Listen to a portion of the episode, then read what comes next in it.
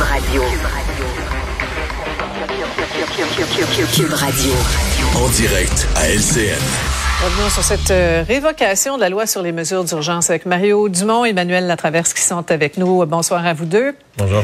Mario est d'abord euh, surpris de ce recul du gouvernement Trudeau. Qu'est-ce qui s'est passé entre ce vote si crucial et euh, aujourd'hui? Ben, il s'est passé. Il s'est passé qu'il y a probablement, probablement, une inquiétude que ça passe pas au Sénat, mais sur le fond, il s'est passé que ça tenait pas vraiment la route. aujourd'hui, c'est un symbole, c'est un hasard, mais l'Ukraine aujourd'hui, a déclaré l'état d'urgence. Mais l'ennemi est aux portes, sur le bord d'une guerre. L'ennemi est plus qu'aux portes. il est rentré dans le vestibule.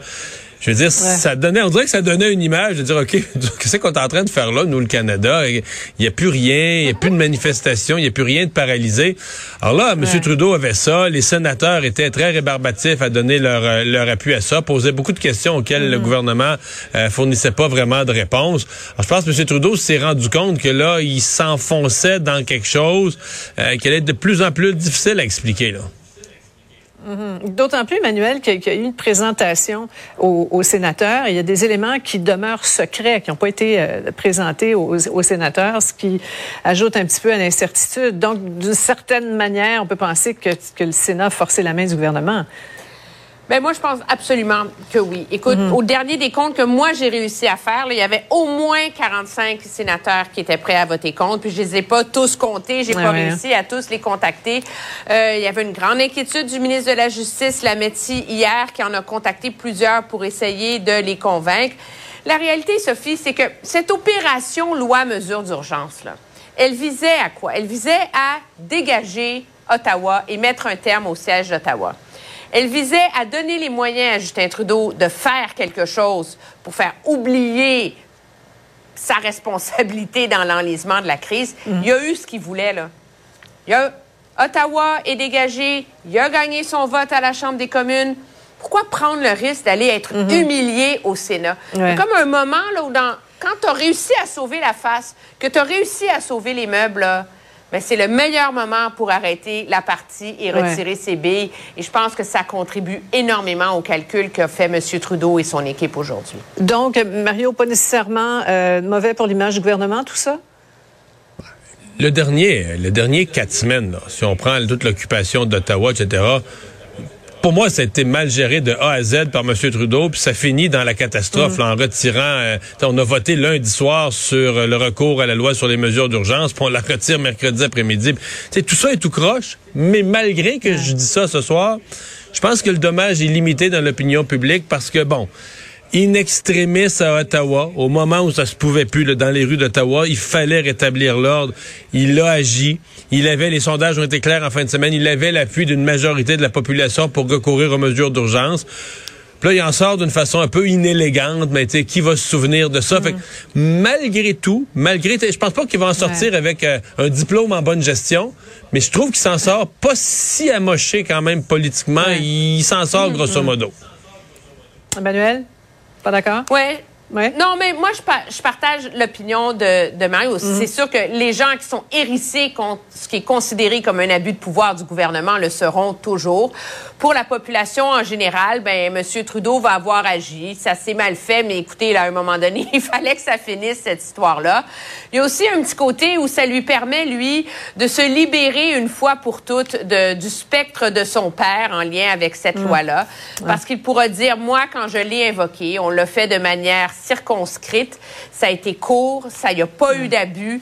Et ça, euh, je suis certaine que ça pèse aussi. Ça pèse dans la balance. Euh, dans, ben, pas dans la dans son imaginaire, euh, c'est très certain. Là, Et ça mm-hmm. permet aux libéraux de contribuer à justifier qu'il a utilisé cette loi-là. Mais Sophie, c'est que dans les, dans les livres d'histoire, Sophie, là, ouais, dans les livres d'histoire, on retiendra le recours à cette loi. Là. Il y a son ancêtre, la loi sur la guerre.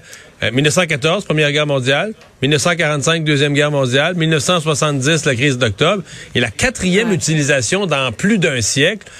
Elle va être difficile à expliquer le petit paragraphe d'un livre, d'un livre d'histoire pour dire pourquoi cette fois-ci. Il y avait 40 trocs au centre-ville. Il y avait 40 trocs au centre-ville, ouais, c'est ça.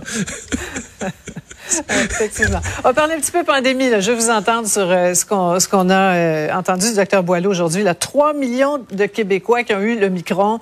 Euh, Est-ce que c'est rassurant de voir les, les, les masques tomber au travail, à l'école, dans ce contexte-là, Emmanuel? Ben, à un moment donné, il va falloir en arriver. Moi, ce qui me rassure, c'est de dire, d'entendre la santé publique dire oui, on s'en va vers ça, mais on n'est pas rendu là. On veut se donner encore un peu de temps, voir l'impact de toutes les mesures de déconfinement qui se bousculent avant, euh, avant de vous offrir un calendrier pour le retrait du masque. Moi, je pense que c'est le signe d'une santé publique qui est bien consciente de, de l'humeur, des limites de ce que les gens sont prêts à endurer, mais qui ne cède pas à la pression populaire du mouvement des camionneurs, justement. Oui, c'est tout un, un, équilibre à trouver. Mario, en terminant, la séparation de la politique de la santé publique, là, tu y crois toujours? Ben, euh, il y a une certaine séparation. Je pense que oui, la, santé publique donne son avis, mais moi, je suis de ceux qui pensent que tout le tout ce serait fait. Mais tout le calendrier est accéléré parce que le gouvernement et la santé publique, tout le monde se sent pressé par les manifestants. Puis il y a un bout c'est correct parce que c'est un déconfinement qui doit avoir lieu. Mais il y a aussi un bout où tu te dis bon, je pense qu'il y a des gens, euh, des gens plus fragiles, des gens qui ont une santé fragile, qui ont l'impression que eux, là, le, leur voix compte peu, que les gens gros forts, qui crient fort, qui parlent fort, avec des camions qui font beaucoup de bruit, mm. sont plus importants qu'eux parce ouais. qu'eux sont juste un, euh, une personne âgée avec sa marchette qui est pas ça capable de faire tout ce tapage. Ouais. Ils se sentent des citoyens ouais. de deuxième classe. Bien. Merci à vous deux. Au revoir. Au revoir. Au revoir. Alors, euh, ben Vincent, dans les, les quand même, les, je pense que ça les bonnes nouvelles du jour, un épisode peu glorieux de la police de Montréal qu'on vient, qu'on vient conclure honorablement. Oui, effectivement, par une entente euh, à l'amiable entre Mamadi Farah Camara, euh, arrêté, euh, accusé par erreur en janvier 2021, et la ville de Montréal, donc les deux s'entendent. On sait que Mamadi Farah Camara poursuivait pour 1,2 million. Finalement, ce sera entendu pour 347 000 dollars. Alors après discussion, selon des informations de nos collègues de TV TVA Nouvelle. Euh, on se souvient qu'une preuve d'ADN l'avait euh, l'avait innocenté, le directeur du SPVM qui s'était euh, qui s'était excusé, mais c'est un dossier qui avait fait beaucoup de bruit. Alors non, finalement, avait, ça règle le dossier. Il, il, allait avoir des dommages. Il avait fait de la prison inutilement. Il s'est fait tabasser inutilement. On a fouillé, brisé son appartement inutilement. Le, le stress sur sa famille. C'était très clair qu'elle avait un montant. Là. Et tu sais, c'est le genre de dossier là. Mettons que l'avocat de la ville va bien consulter la ville, la mairesse là.